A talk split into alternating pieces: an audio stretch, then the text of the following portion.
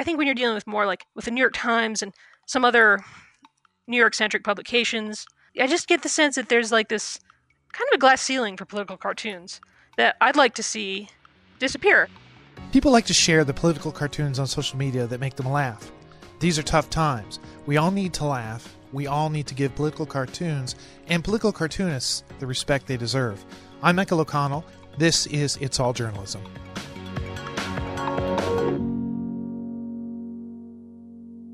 Jen Sorensen is a political cartoonist and Pulitzer Prize finalist.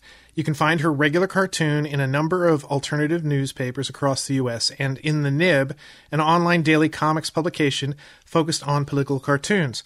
Jen is also a friend of the podcast who I just saw in Boulder, Colorado last summer at the Association of Alternative News Media's annual conference. Welcome back to the podcast, Jen.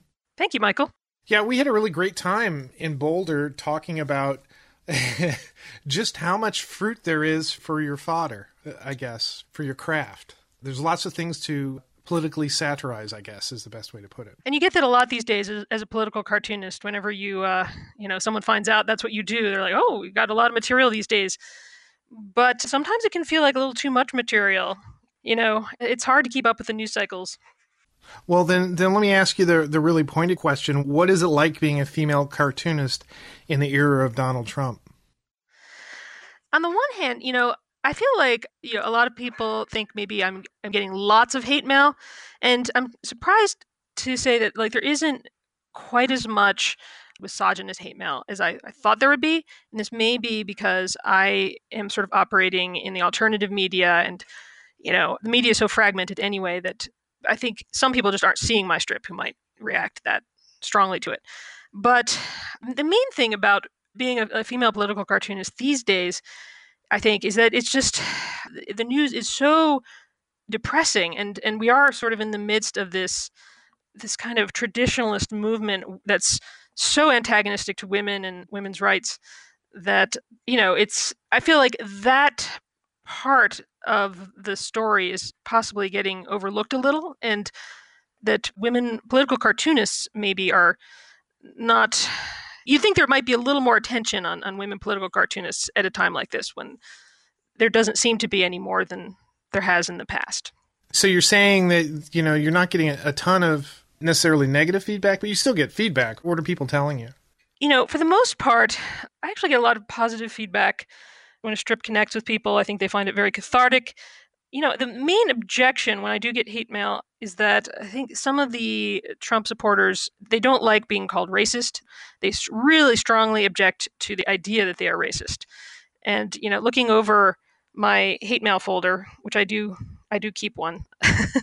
that seems to be the thing that that people object to the most in my experience. It's this idea of being racist by association, I guess. That well, I'm not actually racist. I just support people who might be considered to be racist. Right. I mean, I, I think they don't understand that just simply by su- supporting Trump and by accepting this rhetoric and everything that he's doing, you know, with immigrants and immigrant children, they don't really see a connection there. You know, liberals are the real racists for noticing race at all. So I get that a right. lot.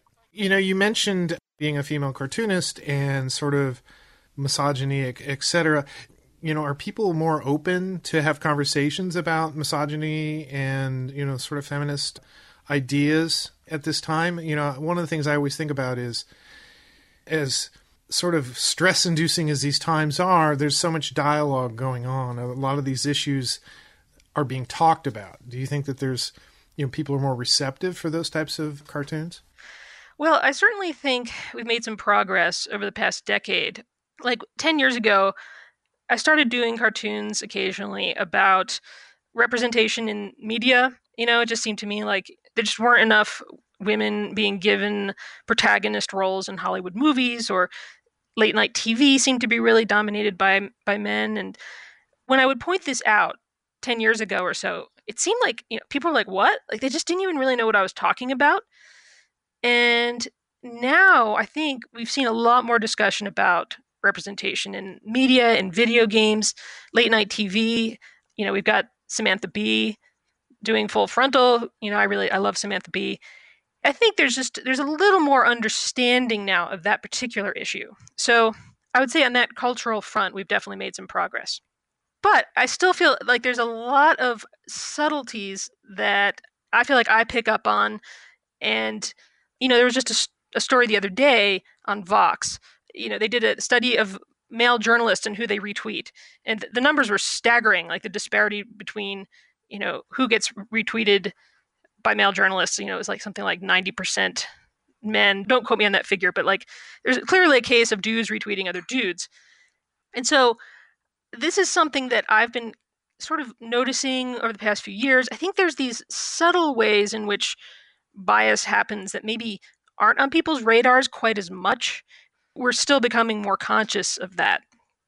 Yeah, and I would agree with that. I mean, that's something when we talk about diversity on the podcast that, you know, that kind of comes up in a way that even thinking about what you were just saying where people, you know, don't want to be called racist and that may not be sort of looking at themselves and their point of view in a larger context and how it may be affecting other people. And I think we're starting to see a greater discussion around, you know, representation, you know, certainly on like movies and TV, et cetera, but also just, you know, in the newsroom.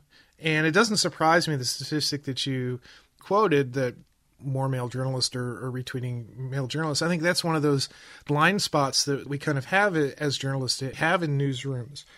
You know, one would hope greater diversity, more women in more management positions, more women throughout the hierarchy, just more awareness of it. You know, people joke about this sort of woke point of view, but I think there's something to it in that people who care about diversity may not recognize their sort of place in sort of the hierarchy. And it's really about the individual sort of becoming more aware of their points of view and you know what things in their lives have affected that.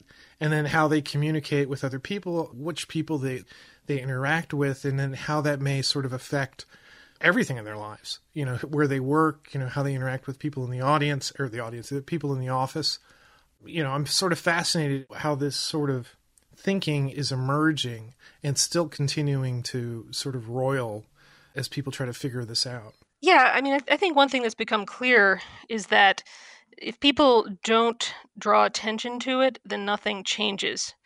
And so when you see people on Twitter pointing this stuff out, I mean, yeah, there's always going to be people who take things too far, who are obnoxious about it. You know, even when there are people I agree with you know, I agree with what they're saying. You know, it's never fun to be criticized, but this is the way social progress happens.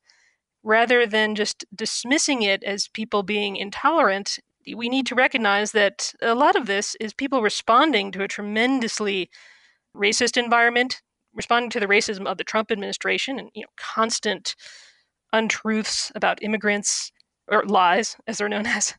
And uh, you know, people are responding to attacks on civil rights. And so I think you, you need to uh, value the spirit of protest rather than dismiss it as coddled youth on Twitter.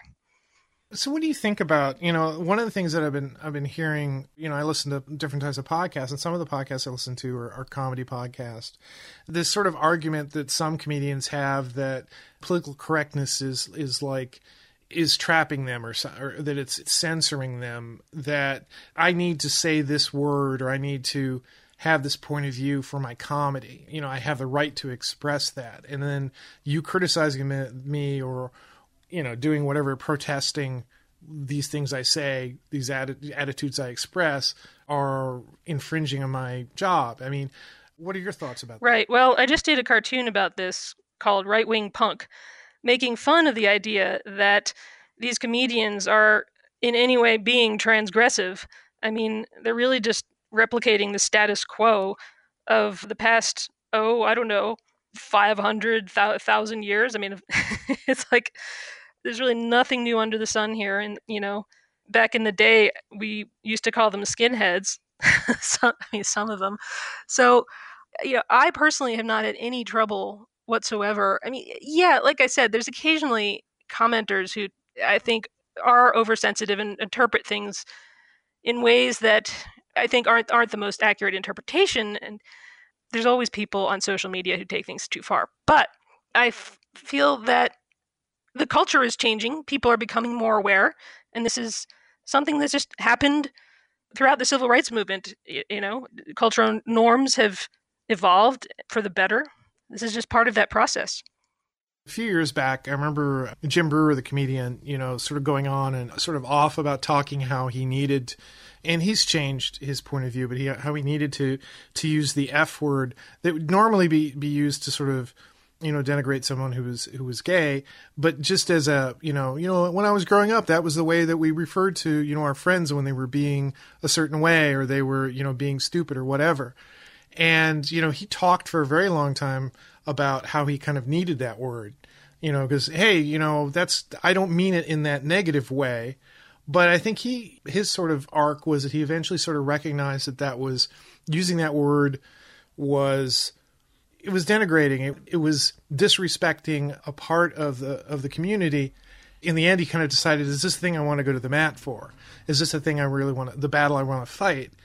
You know how important you know when you think about these cartoons that you're doing the mixing of the images and, and the words how do you you know craft that? How does the idea sort of formulate on the page for you? Well there's two types of cartoons that i like to do. On the one hand i'm often just responding to breaking news or you know whatever issue everyone is talking about because it feels like to ignore that issue would somehow be irresponsible or would seem out of touch. And so there's some weeks when i'm just you know, working right up against deadline, trying to turn the latest Trump outrage or, you know, massive development in the latest scandal or, you know, or mass shooting. You know, there's some, there'll be like another mass shooting that you almost can't ignore. So in that case, it's just like a scramble to to try to turn this thing, which is often something that you feel like you've you've addressed a lot before. I mean, it can, it can feel very repetitive and to try to find some new angle on it. It's almost like the classic desert island gag, you know, how it, in the New Yorker, there's like a running theme of desert island gags that people keep coming up with new angles on, you know, over and over again. And so sometimes it feels a little bit like that. On the other hand, I also like to do cultural commentary. And for those strips, I often have a number of sort of running ideas that I build on organically over time. And, you know, maybe if there's a week when it doesn't feel like there's some incredibly pressing, you know, news item that I need to address, I'll go ahead and, and do one of those strips instead. So there's two kind of different processes depending on what kind of strip I'm doing that week. Now, what do you see is kind of the current state of political cartooning in the U.S. now? I know that when we were in in Boulder, there were a couple of things that sort of happened that you know people were kind of questioning you know what's going to happen to political satire, political cartoons. I mean, we've lost Mad Magazine, and the New York Times has sort of discontinued its, its cartooning. What are your thoughts about that? Where we're kind of at, and what the future holds? Well, it's pretty upsetting, and um, it's a pretty scary time to be a political cartoonist. Obviously, losing Mad Magazine was a tragic blow you know, I of course grew up reading Mad Magazine, and I managed to get published there once, and I was hoping to get published there again, but I never uh, didn't really get around to trying very hard after that. But and then yeah, like I think the mm-hmm. New York Times announcement that they were no longer going to publish political cartoons was extremely upsetting to me. I'm going to recap that story just slightly here for people who haven't heard it before. Basically, there was a controversy over one of their syndicated cartoons, which contained an anti Semitic trope. It made its way into the international edition of the paper. And after that happened, they decided first to cancel all of their syndicated cartoons, which seemed to be a bit of an overreaction. And then a few weeks after that, or maybe it was like a month or two later, they decided to drop Patrick Chappatte and I think another independent contractor who were doing regular cartoons for the International New York Times. Again, all this seemed to be kind of an overreaction to this one controversial cartoon that should have been caught by an editor in the first place and seemed as though all of cartoondom is being blamed, you know, for this editing failure. To me, with the New York Times, it seems to be both a matter of cowardice, you know, and being like afraid to publish anything that that might cause controversy. But also, I think what's going on here is a, a degree of snobbery. There's an actual bias against political cartoons. They're not seen necessarily as a high art form, the way, say, graphic novels and graphic journalism have been elevated somewhat to more of a literary status, which is it's ironic because like I feel like my cartoons are out there more than ever. In some ways, political cartoons are more popular than ever. They're being widely shared. You know, the nib gets a lot of traffic. When I go out and do public events, it seems like more and more people are familiar with my work. So I know it's out there and people are reading it and appreciating it. But at the same time, it, I feel like we're up against this kind of institutional barrier that I think when you're dealing with more like with the New York Times and some other New York centric publications, I just get the sense that there's like this kind of a glass ceiling for political cartoons that I'd like to see disappear. I, I think that some of the pseudo intellectual columns that get published in the New York Times, I mean, come on. there's so many political cartoons that are way smarter than some of the opinion pieces they've been publishing. And so, you know, there's some added insult to the, you know, to their decision to not use political cartoons. That sort of cultural snobbery toward graphic storytelling is is nothing new. That's been going on for a long time. But you know, it always seemed that political cartooning had some sort of higher calling that there was this sort of recognized i mean you, they've been giving you know Pulitzer prizes for it for years. This idea that you know that was a, a, certain like a powerful part of the editorial page. And it does you know i agree with you. It seems like cowardice for the for the times not to you know admit yeah this was an editorial mistake. And to say that yeah we're just going to get rid of all cartoons so we don't make that editorial mistake shows a lack of bravery a lack of you know, understanding the value of it. What do you think? You know, you kind of alluded to, you know, some of these other columns. You know, what is it that political cartoons, what can they do, do you think? What impact can they have that's different than uh, like a text piece or even a photograph for that matter? Well, there's something so immediate and so visceral about the drawn image. And also, I think there's there's just things you can do with words and pictures. There's just creative opportunities there to imagine you can go into conceptual places with words and pictures that maybe you can't do as well with a prose column. And I think that in this era of social media where people really respond visually, people respond to images, political cartoons are, I mean, they're perfect for the moment. And there's a lot of great work being done between, I would say, like alt weekly cartoonists, the Nib, and Daily Kos you know, it really is sort of in the alternative media and in, in this more kind of independent media landscape that you see some of the best work being done. You just don't necessarily get that viral immediacy with a prose column. Now, granted, I mean, there are some, you know, occasional fantastic columns that go viral too. But how long does it take to read a cartoon? Like maybe 10 seconds for the longer ones? you know, they're very efficient delivery mechanisms for for satire. You certainly see it with, you know, sort of the rise of memes, this idea of marrying words and, and images to an, create an effect. You know, that's political cartooning in a different way, or at least, I guess, commentary in a different way. I don't know, there's something about that communication, the way it sort of tickles the different parts of your brain. I like the melding of words and, and imagery like a good editorial column, you know, you can see the author, you can see the artist in in the way they think and the way they draw you look at that image, you, you see the way it's sort of composed, and begin to not only recognize their style but their way of thinking and their perception, their attitude. And I think that's one thing that I that I, I personally like about political cartoons is this point of view. And, you know, that's why I love your stuff. You see your point of view. It's taking, you know, the mundane or the, you know, the obscene, the obscene actions of people and then making them funny or putting them in a different context so suddenly it seems ridiculous. I mean, that's, I mean, where else can you do that in, in a newspaper? Absolutely. People's personalities do shine through. And it's even weirder once you know the people. you almost can't, you know, unknow, you know, when you when you know the person and you see the cartoon, it's like you kind of like There's an added dimension to it.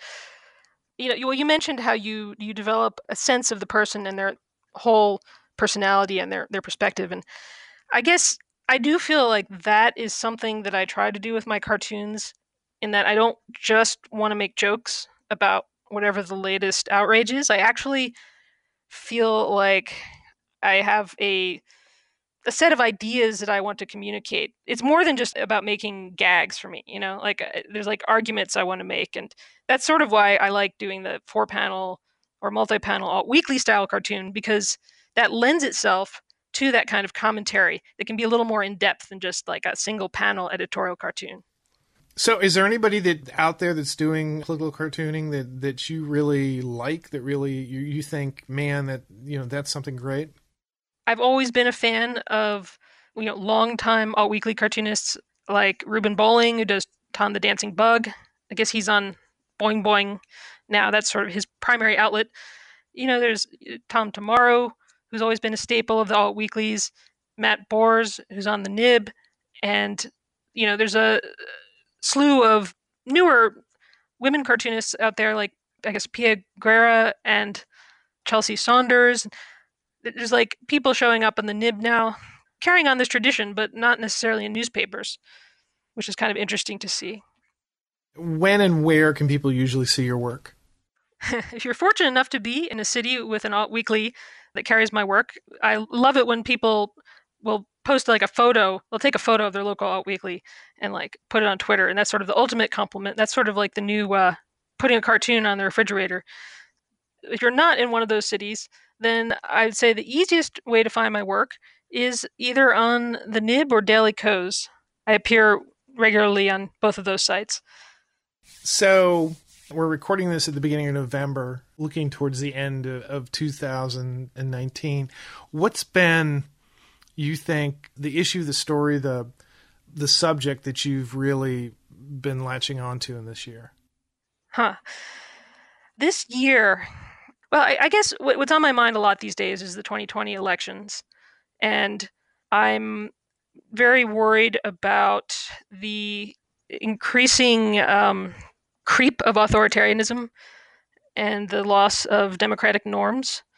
So I guess if I had to identify one theme that keeps coming back, it's this sense that we're not operating under normal circumstances. And these are not normal times.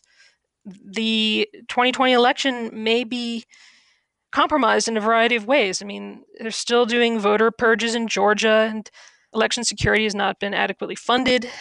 You've got some of the the disinformation issues that we saw in 2016 are coming back with a vengeance in 2020. You know, you're seeing Facebook being even a worse actor, I think, in some ways now than they were then. And and so this combination of elements combined with, you know, Trump's rhetoric, if it is a really close election, is he going to step down? Is he going to uh, accept the accept the vote?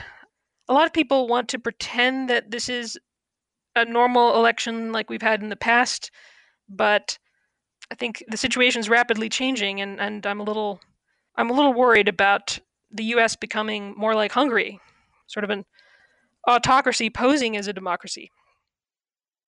Yeah, and this was actually the subject of a lot of what we talked about when we were in Boulder.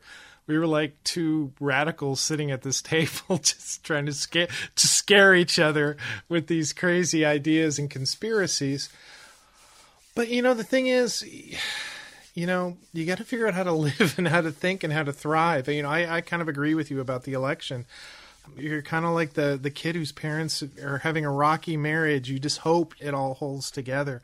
We're journalists. I'm throwing. I'm including you in as a political cartoonist. As a journalist as well. We we're optimists. We have to find some something positive in going in. And I think by what you do, the way you satirize, the way you poke fun, and you, you put things in a different context so people can see them differently. I think that that's that's a hugely positive thing to do. I remember I think one of the things you said when we were talking in Boulder was that people would write to you, you know, we talked about negative feedback, but the positive feedback, people who are like, you know, thank you for doing this or thank you for talking about this.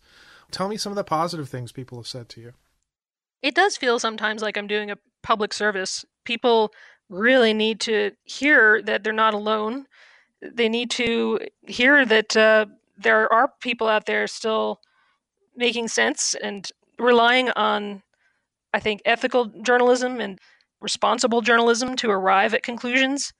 There's been such a, a breakdown in terms of the media that people consume and people are so fragmented that you know you, you can start to feel a little gaslit like all of reality itself has been turned upside down and so i think people are a little extra grateful these days to see someone else who's processing the news in in hopefully a, a rational and uh, ethical way and you know and people need to laugh too of course. So it, it does feel like there's you know almost a you know a bit of a higher purpose you know drawing the cartoon these days even though you know i'm not necessarily under any delusions about drastically changing the political landscape but one anecdote i like to, to tell when i'm asked about this is people ask about preaching to the choir. You know i have been told by a couple people that I'd, i've radicalized their teenage daughters so i think you know it's, it's easy to uh, forget i mean there is there is like a younger generation out there too that's reading our cartoons and i think for some people it is it can still be somewhat educational you know people are still open-minded they're still making decisions about the world and, and learning about politics so i feel like that's also kind of a, a higher calling. Jen thanks for coming on the podcast again. I wish you luck. Thanks so much you've been listening to it's all journalism a weekly podcast about the people who make the news you can find out more about us and download past episodes at itsalljournalism.com.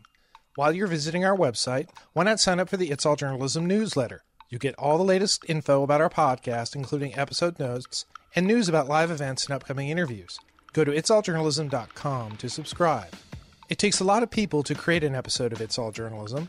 Nicola Grisco produced this episode. Amber Healy wrote our web content. Nick Dupre wrote our theme music. Amelia Brust helped with our booking. Nicholas Hunter provided a web assist, and I'm your host, Michael O'Connell. It's All Journalism is produced in partnership with the Association of Alternative News Media. Thanks for listening.